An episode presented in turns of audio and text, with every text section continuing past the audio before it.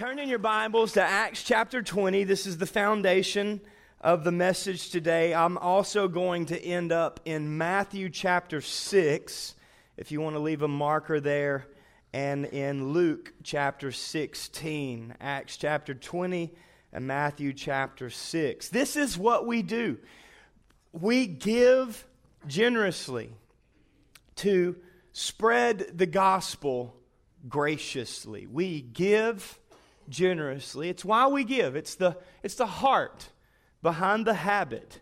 It's to build the kingdom of God, not our own, but we give generously to spread the gospel graciously. Hear me, in our city, our state, our nation, and to the uttermost parts of the earth. They are all equally important because God is no respecter of persons. So we give generously. We're going to transition a little bit this morning. We also trust God extravagantly.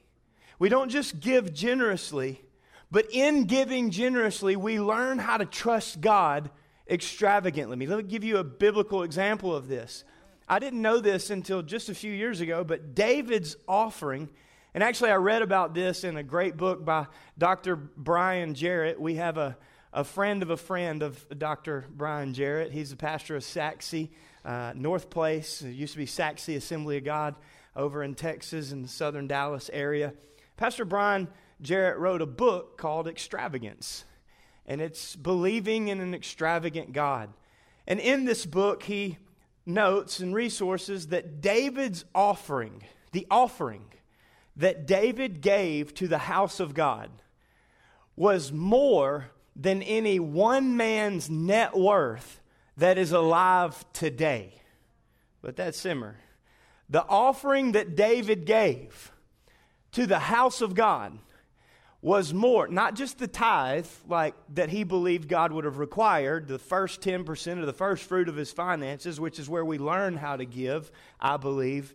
But David gave an offering that was so extravagant, it would exceed the net worth of any one man who is alive today. His offering was greater. How was David able to give such an extravagant offering to the house of God? Because he believed it was more than mortar, because he believed it was more than decor. He believed that that place housed the presence of God for the sake of the people of God. So there was nothing that he wasn't willing to give. He was willing to give extravagantly and graciously to a God of extravagance and grace. He knew in whom he had put his trust. His help, provision, security, and substance came from the Lord. The reason that he was able to give generously, extravagantly, and joyfully is because he knew who he was giving it to a God of those same characteristics. Acts chapter 20, verse 35 says, In all things, Paul is saying this, by the way, the backstory. Luke wrote the book of Acts, it's a history of the early church, the birth of the early church. But he's recording some words of Paul the Apostle right here in Acts chapter 20, verse 35. And Paul is saying in Luke's book, In all things, I have shown you that by working hard, boy, that's a new revelation for this day and age.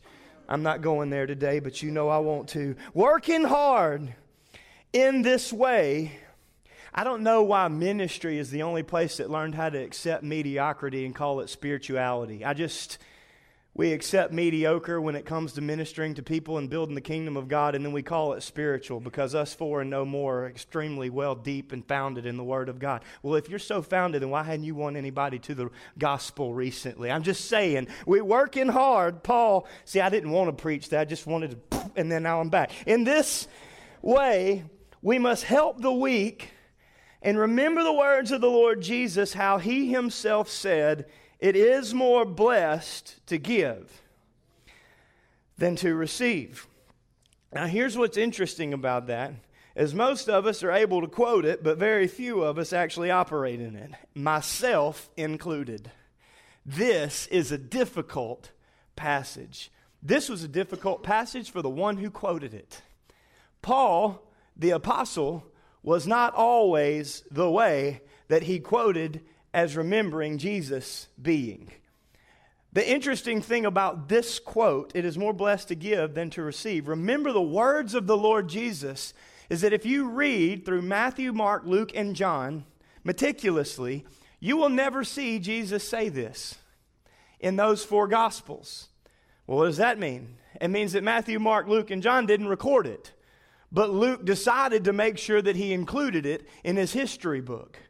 So it happened after Jesus had already ascended. Now, hypothetically, as a, as a theoretically, we can assume, we don't know this for fact, okay, but we can assume that when Saul of Tarsus met Jesus on the road to Damascus, this was not the first time that he had seen that man. This was not the first time. See, Paul was actually, Saul of Tarsus, was of the Jewish elite in that day. He was actually positioned by Jewish elite to track down Christians and to oversee their execution or their martyrdom. Martyr being having given your life for the sake of what you believe. Paul, Saul of Tarsus at that time, oversaw these things. Now, he didn't receive that position in the 40 days that Jesus ascended into the heavens. He didn't uh, receive that position in the 50 days of Pentecost. He had been walking in that position and growing in that position while Jesus was on earth. Jesus was walking the streets of Jerusalem, and Paul was being promoted. Saul of Tarsus was being promoted in Judaism. So it is likely not biblical absolute, but at best a pretty good hypothesis that Saul of Tarsus was actually standing in the presence of Jesus before he ever believed. That he was there with the Pharisees and the Sadducees, that he was there with the disciples, and yet he did not believe. He heard Jesus, he watched Jesus, he saw Jesus, but he was not willing to give up his promotion for his eternal position in Christ. And then all of a sudden, he has a divine encounter with Jesus on the road to Damascus. And after having worked hard, not just assumed that it was going to happen, but worked hard in the ministry to help the weak, to share the gospel, to spread it graciously, he remembered the words of the one that he heard speak, even when he didn't believe yet. And Jesus said, It is better to give than to receive. This goes against the American ideology. It goes against the cultural norm. It actually flies in the face of our pursuit of the American dream. In the American dream, we are supposed to accumulate. In the American dream, we are supposed to possess. This is a dog eat dog world, and if you want to be the best, then you have to beat the best. The American dream is about the promotion of self at the sake of others promotion of self at the stake of others. But the gospel is about the promotion of others and the denial of self. It flies in the face of American and Western ideology where we measure success by stuff. Come on. Don't let it get that heavy in here this morning. It's just another message. It's okay. Just because most of us are stuck in it, we're going to be free. It's okay. We're working through this. We measure success in stuff. Our wealth is success, our home is success. Our land, our vehicle, our retirement, 401k, 403b, whatever kind of four you want to put in front of me, that's what we stake our faith in. And as long as, hang on, hang on here with me today, just buckle up, we're going to get through it. As long as those things are secure, then we're secure. As long as those things are stable, then we're stable. As long as those things are healthy, then we're just fine and we're okay. The question that I have to ask myself is who do I want to teach my children about wealth? Wall Street? Capital One? the government? My Jesus. Come on now, now look, I'm not being dishonorable. I'm just saying that's not my measure of success, okay? like, or do I want God's word to be the standard by which I teach my children about wealth, riches, possession, land, money? Which do I want? Why do I take the first dollar of every 10 from my child? Well, shouldn't they hear from God on that? No, I don't need them to hear from God on that. I know what He said, and as far as they're concerned, I am God for them. And if they can't hear Him, I'll hear Him for them. I can just make them and teach them why later. That's my baby. I don't need them to hear from God on something He's already said. I'm the one that's been positioned in authority over them to make sure that they learn how to operate in obedience to what He's already instructed. Come on, somebody. I don't need to hear from Jesus. They need to acknowledge what they've already heard and operate in it, or I will help you. I want His Word to be the standard by which we measure success. I want His Word to be the standard by which we teach wealth. Now, my wife and I agree in a lot of things. When it comes to what we like to spend money on, there is a little discrepancy. Uh, there just sometimes boxes will show up at my house. I didn't know there was a box coming. And they seem to be like manna from heaven, they just multiply. We need that doormat that helps the UPS or FedEx guy say, please hide these boxes from my husband. That's what needs to be on our doormat. And we just we do math a little bit differently. You know, math is done a little bit differently. She sees 25% off, and, and that is obviously them wanting to get rid of something. You know, that's a steal for us.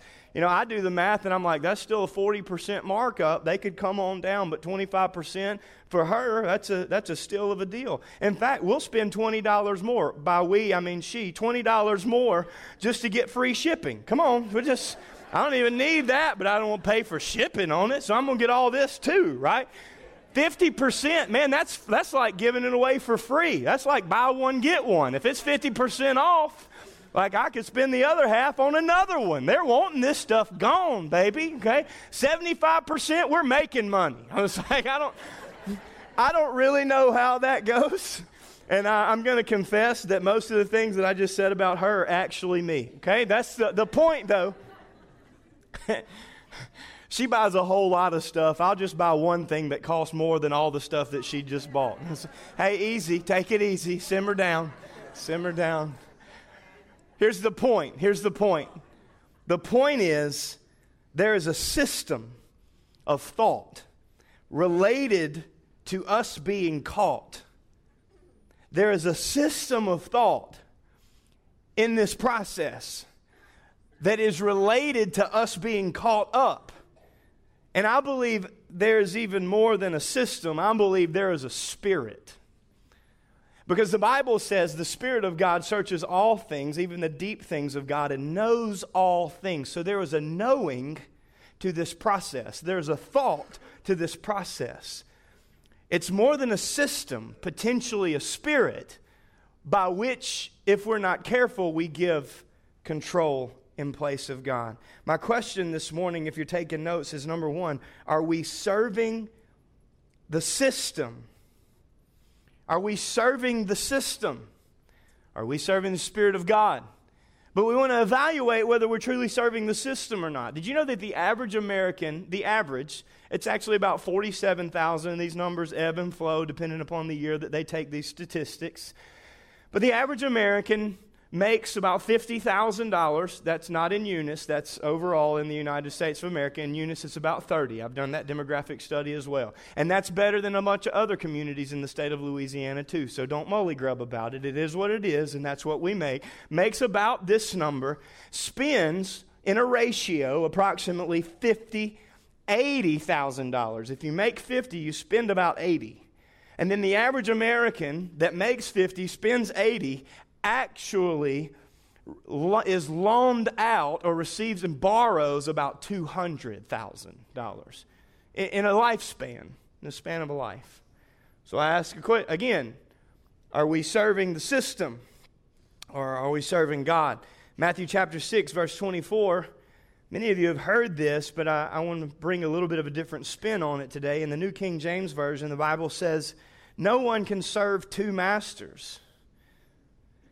For either he will hate the one and love the other, or else he will be loyal to the one and despise the other. Which system are we being loyal to? Which one are we offended by? Are we offended by the system that we serve or the system that we don't want to serve? Which system are we loyal and which one do we despise? Because you cannot serve God and mammon. Now, a lot of versions will use an English word here that does not quite, it's not a bad definition, it just doesn't quite do this word justice. Some definition, some versions will say you cannot serve both God and money. Okay, that's not the greatest translation of the word. It's not a it's not a bad definition. That's part of it, but it does not communicate the fullness of this word. Okay, this word mammon is an Aramaic word and it is actually translated as riches, wealth, possession, accumulation. So, net worth is what it would be referring to. All of your possessions, everything that you have, possibly your gross income, along with all of your assets. We cannot serve both God and mammon because the commandment still remains today that you shall have no other gods before me. He said, I am the Lord your God. You shall have no other gods, little g, before me. In other words, you shall serve and find your security, your substance, and your identity in no one and no thing other than me. It doesn't mean that everything else is evil. It means that if that is what you find your identity in, and that is what you give security to, then that thing is not just an item, it's an idol. You with me? You cannot serve God and mammon. Mammon is an Aramaic word that means riches, it goes way beyond money. It comes from the Syrian god of riches, which was originally a god, little g, god of Babylon. Uh, just a quick origin of Babylon. If you had the felt board in Sunday school, you know this. Uh, if uh, you grew up being forced to be in that class, and uh, then you caught this. But Babylon originated from the Tower of Babel. It was a tower that man tried to build apart from God. Man tried to build to be like God, which is also, by the way, the sin that caused Lucifer to be kicked out of heaven, the abundance of trading, trying to glorify himself apart from God, find security in something besides God. So man did that in the Tower of Babel. They tried to take their wealth and accumulation and, and build something apart from God. That's called the Tower of Babel. And the people that came out of that, the place came out of that, was called Babylon. And it, and it actually defines itself, if you just say it really slowly, babble on. You know some people with this spirit. Okay? Sometimes this one gets on me and I get stuck a little bit. This is literally translated, Babylon is translated by definition, sown or planted in confusion. In what system of reality can you borrow 50, spend 80, make 50, spend 80, and borrow 200? In what system can you be trillions of dollars in debt and growing every day and expect for that system to continue in stability? The only way that you could operate in that manner and think it's okay is if you are under the control of a spirit sown and planted in confusion and chaos. This is way more than a system. We have currently a system in this nation that is sown and planted. Not money, but mammon that rest on wealth. The spirit of mammon that rest on wealth and accumulation, that rest our identity and our substance and our security on our possessions and our stuff a bigger house, a nicer vehicle, finer clothes. That person is successful, and yet Scripture says something different. Wealth can be a spiritual issue. I believe that wealth in, it, in and of itself is not evil, money in and of itself is not evil. The love of money is the root of all evil. So, our wealth, money, possessions, either has the spirit of mammon on it or it has the spirit of God. There is no, biblically, there is no in between. Or Jesus would have listed them in this passage. But he said, You cannot serve both God and riches. You'll have to make a choice. There will come a time in your walk with me when you will have to designate the difference and choose which one you want to be obedient to. Many of us actually grew up in this system. And whether we realize it or not, we were actually looking up to mammon. We would say things, man, when I grow up, I want to have, man, if I could just possess Man, if I had a million dollars, man, if I could win the Powerball, come on. Boy, what would I do with what they have? And we grew up in this system, and we actually have taught our children that the standard of success is whether you adhere and are successful in this system. Because we're not growing up teaching, we're not teaching our children when you grow up, you are supposed to be whatever God has called you to be. And if He calls you to go live in a tent in India, then so be it. No, no, no. We want to produce doctors and lawyers and teachers. Ain't nobody in here said, if God calls you to be a garbage man, jump on the back of the truck and serve your city.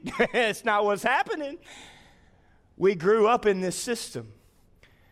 And we were taught, and we teach our generations after us, that this is the standard of success. In fact, this spirit, this mammon that we look up to and measure success by, has even crept its way into the church. It's been called and referred to as the prosperity gospel. If you give this, you'll get this. If you'll sow this, God will do this. Now, listen, I believe in the law of sowing and reaping. I believe that when I tithe the first 10%, God blesses the rest. He'll open up the windows of heaven, pour out a blessing I can't contain. But I don't define blessing dependent upon what God gives me in material possession. Did you get that? God's blessing is not dependent upon what you possess. Sometimes God's blessing is what doesn't possess you. Because He will battle the devourer on your behalf. You can test him in this. But growing up, this spirit has caught its way into the church. If you get a new car, if you give this, God will bless this. He will do this. And you can have a new Mercedes. You can have a new house. You can have a nice this. You can have a nice that. He'll provide you what you want. And that spirit has actually worked more pride into us worked more selfishness into us. And here's how we can tell because when things break, who do we blame? When our car messes up, who do we blame? So we don't give to get, we give to trust. In which system are we giving into? In which system are we trusting in? See, mammon, I believe, is a spirit that tries to take the place of God. Mammon, according to Jimmy Evans, the founder of Marriage Today, says Mammon promises us the things that only God can give us. Mammon promises us the things that only God can give us security, significance, identity, independence, power, freedom. Man, if I just had more money, then I wouldn't have to man, if I just had more money, then I could. Hold on. Is what you're able to do for the kingdom of God dependent upon how much material possession He gives to you? Or is it dependent upon who He created you to be? Because the last time I checked, the scripture doesn't say I can do all things as long as God gives me everything. I'm pretty sure it says I can do all things through Christ who gives me strength. Wealth can have one of two spirits. Chris, don't you think you're being a little dramatic today? I mean, it's a spirit. Well, let's talk. Let's look at it this way: immaterial matter cannot speak. That chair has never spoken to me, not one time. This pulpit right here has never spoken to me, but this has, because this has a spirit, and I have heard the voice of Mammon. It goes like this Chris, you can't give that. You don't have it. It goes like this Chris, you can't afford to pick up one more missionary. You can't afford to sponsor one more kid. Mammon will begin to make me fearful where God wanted to make me faithful. Come on. Mammon will speak fear and selfishness and pride into Chris where God wanted to speak humility, surrender, and servanthood. We need to break the cycle. Wealth, when submitted to God, is used for the purposes of God and it doesn't try to replace God. We need to break the cycle. Here's the cycle most of us think we're generous, but the average American only gives about 2% of their annual income to someone else, much less the house of God. Average American. And, and actually, those numbers go up the more money that an American makes. In other words, when a, an American makes six figure income, which good for you, uh, when, but when, the, when somebody makes six figures a year, the average amount that they give actually goes down.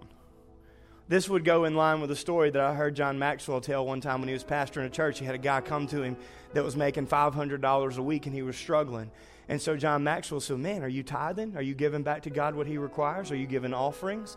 Are you being generous? Or can God not trust you? Can it, you know? And so, and, and he said, I don't know, Pastor. I just need you to pray. I need you to pray, help me. And so John Maxwell prays for him, and, and this guy begins to build his business, and other opportunities awaken sow and reap, and you see these things take place, and, and all of a sudden he comes back. He's making $5,000 a week, which is really cool. That's good for him.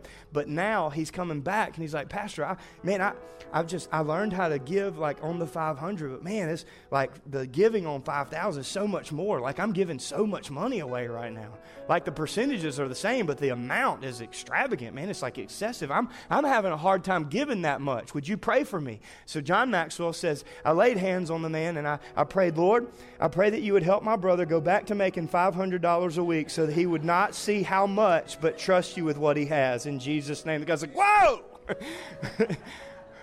That's his story. I've never done that to anybody. We need to break the cycle. See, we serve right now, we serve a cycle of scarcity. Here's, here's how it goes God supplies, we consume. God supplies, we consume. So we pay all our bills. We go out to eat. We get all our food. We do everything that we need. We pay our insurance, our mortgage, our loans, our vehicles, et cetera, et cetera, et cetera. God supplies it, we consume it, and then we don't have enough. We lack. And then because we lack, we fear. And then the cycle starts over, and we live paycheck to paycheck. Every American, paycheck to paycheck. We consume, we lack, we fear. It's a cycle of scarcity. We're stuck in it because we're serving the wrong system. See, the truth is, we're way more indebted to the American dream than we are to the kingdom of God. You want me to prove it? When was the last time you took out a loan to give an offering?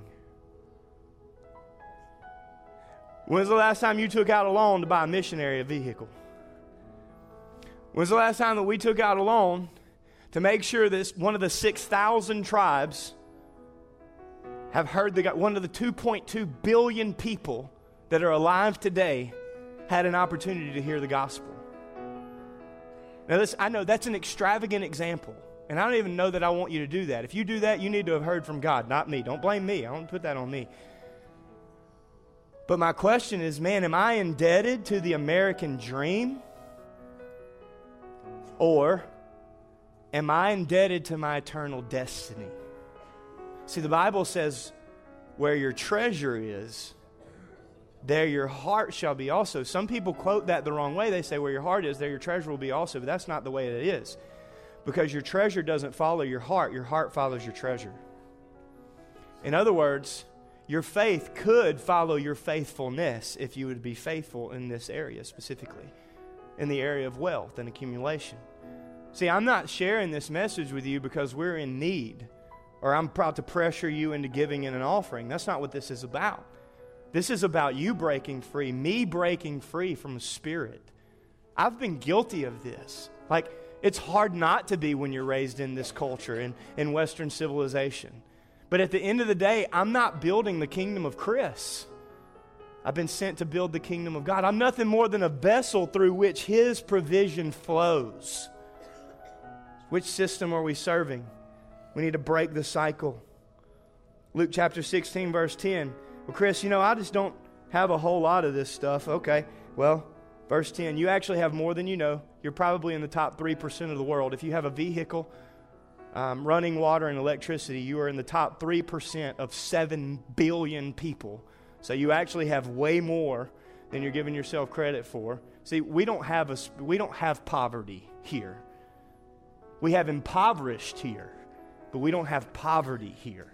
I've been to poverty where people live in trash piles and cover up with other people's garbage to try to stay warm. That's poverty, okay? Which system are we serving? Luke chapter 16, verse 10 said, He who is faithful in what is least is faithful also in much. But he who is unjust in what is least is unjust also in much. Therefore, if you have not been faithful in unrighteous mammon, temporary riches, same word, it's only used four times in the New Testament. And one of the times is an echo of the other time that it's used in Matthew and Luke. They parallel it. But Jesus says, if you have been faithful, if you have not been faithful in unrighteous mammon, then how in the world could he ever commit to your trust ministry? How in the world could he ever commit to your trust multitudes of people? How in the world? If you can't be faithful with five loaves and two fish, then how in the world could he ever multiply it into a story of thousands of people being fed that's told for thousands of years in response? Unrighteous mammon being used to accomplish the righteousness of God in all mankind. Because when we learn how to be faithful with the temporary, faithful with unrighteous mammon, then we begin to final point of the day, we begin to see what only God can do. See, when, when this becomes what we do, when we give generously to share the gospel graciously, when we trust God extravagantly, when we do this, as a second nature. It's just part of who we are. We're just generous. We just help people. We serve. We give, not to entitle or enable, but for the opportunity to share the gospel and make the real difference. Silver and gold I might not have on me, but what I do have, you can have in the name of Jesus. Whatever it is, I want to be available so that God can have an opportunity to minister to that individual. And when this is what we do, we begin to see what only God could do. God supplies. See, where there was a system of scarcity and a cycle of scarcity, now we walk into a system of provision and a cycle of God's provision. God supplies. We don't consume, we give. First fruit. God supplies, we give. Because he's first priority. I love Miss Pampy's testimony from last week. One of the things that we had to pull out, just we weren't ready to show that part, was she actually said she was in a season of her life where she was serving God and she was saying, God, you're first. She said, No, I'm not.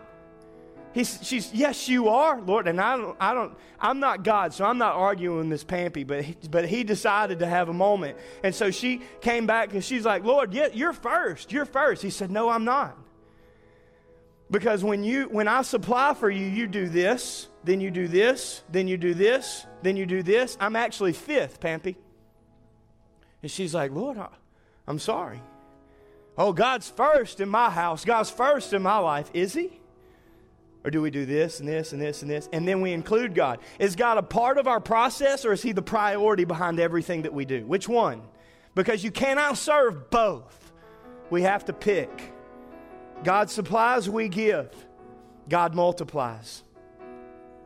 When we see God take our five loaves and two fish and multiply it to feed thousands, spiritually or physically, because God's not bound by either one, our faith grows. And then we give some more. We pick up another missionary. We don't just tithe, we give in an offering.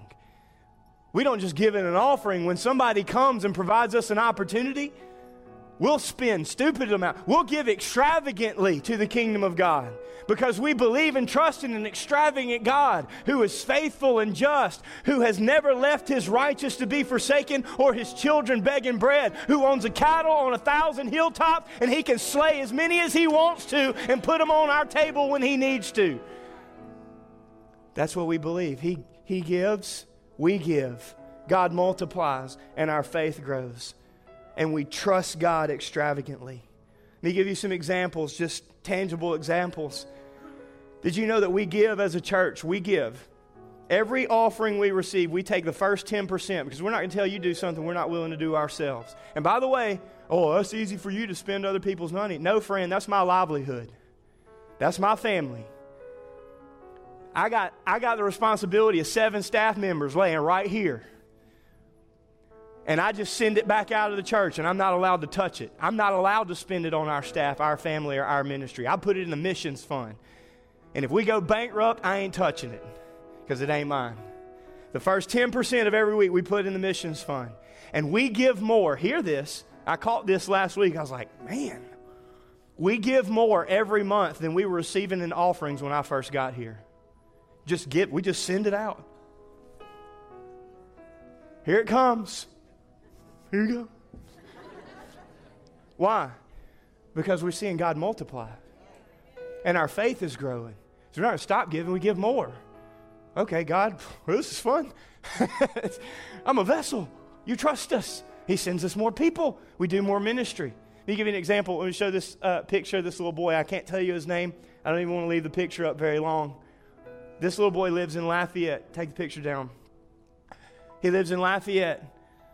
I got this letter from the Lafayette uh, Pregnancy Center that we support on a monthly basis as a church. We just send the money every month, and, and, and what they do with it is up to them. But a mother came into their facility trying to decide whether she wanted to abort her baby, and that was him.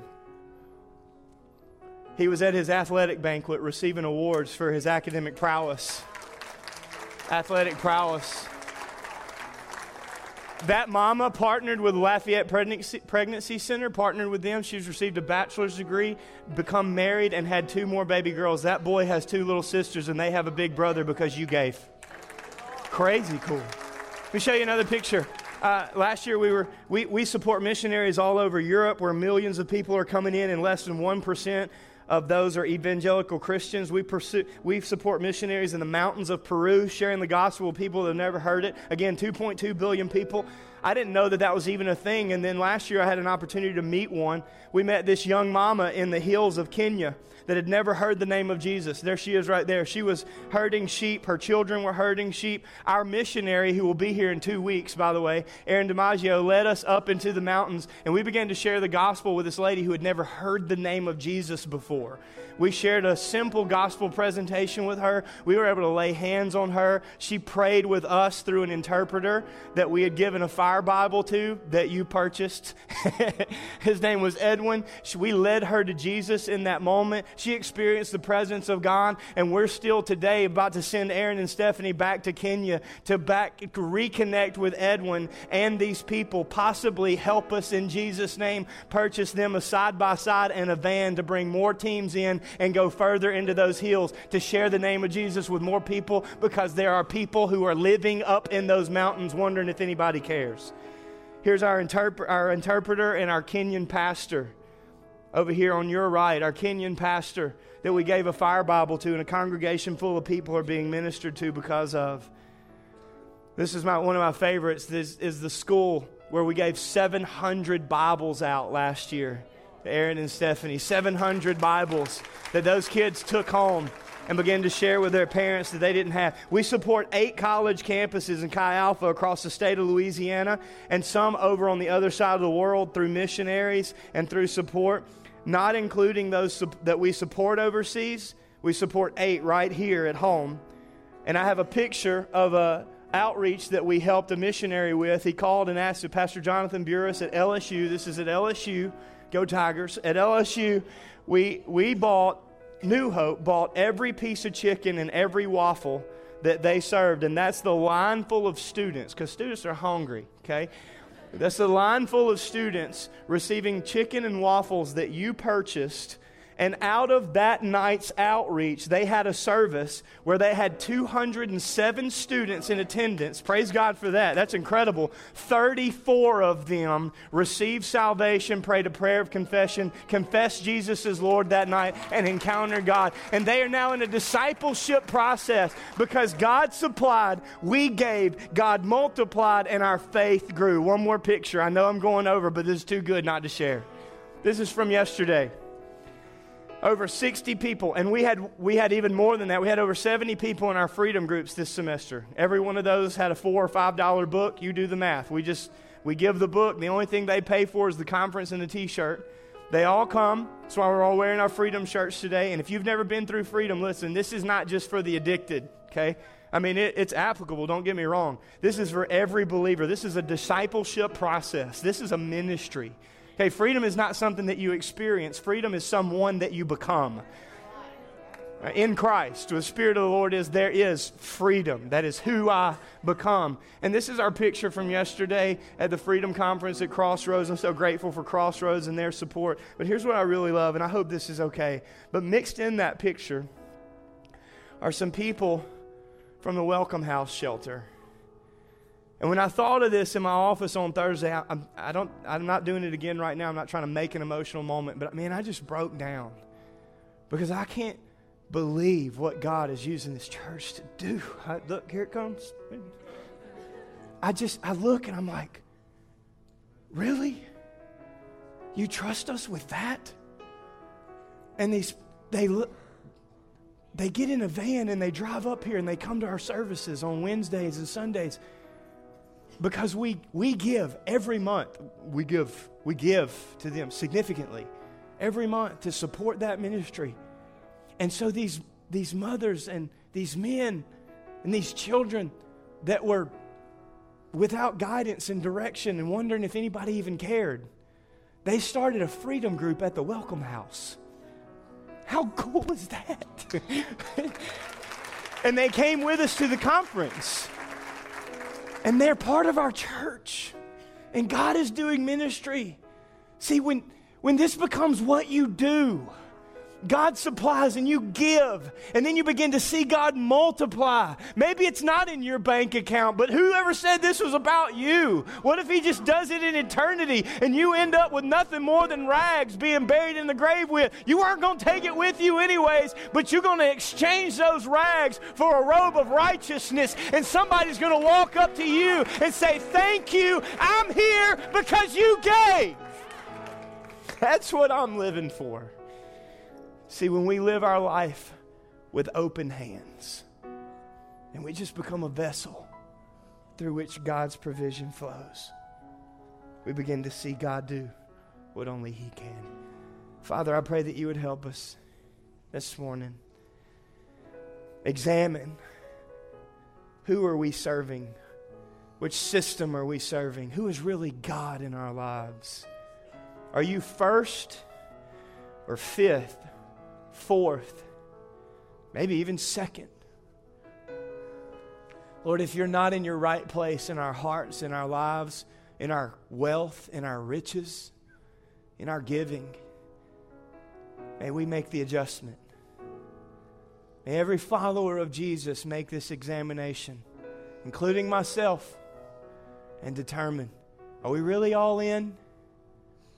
Are we indebted to our eternal destiny or to the American dream? It would help us to be obedient as you purpose in our hearts.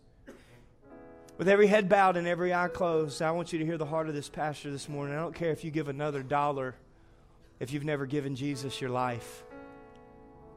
He wants you. You are the offering. He wants to forgive you, cleanse you, save you. Maybe you've done this before, but you've drifted away and you know that your life does not res- represent someone who has surrendered to Jesus, confessed Him as Lord, and placed Him as Lord of their lives, first and only priority. If you're in the house this morning, we're going to pray in 30 seconds a prayer of confession, just like we led that mama in Kenya. And if you would like your name to be included in that prayer with nobody looking around, I want to invite you right where you sit to lift your hand and say, Pastor, that's me. Today is the day. This is the day of my salvation. This is the day of my commitment, my recommitment, my surrender.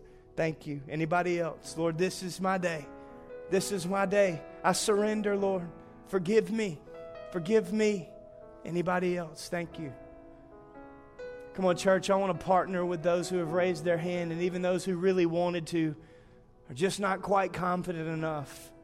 Today, we're going to partner with you, unite our faith with yours. And we believe that if you will pray this prayer out loud, confess Jesus is Lord, and believe in your heart that God raised him from the dead, you can be saved. We believe in the simplicity and the power of the prayer of confession. Come on, let's say this out loud Jesus Forgive me for serving anything, anyone but you. Be first, be my only. Take my life, make it yours. Use me and my wealth to build your kingdom. Cleanse me, save me, forgive me. I believe you gave your life so that I could live. May I follow you with all of my heart for the rest of my life. In Jesus' name.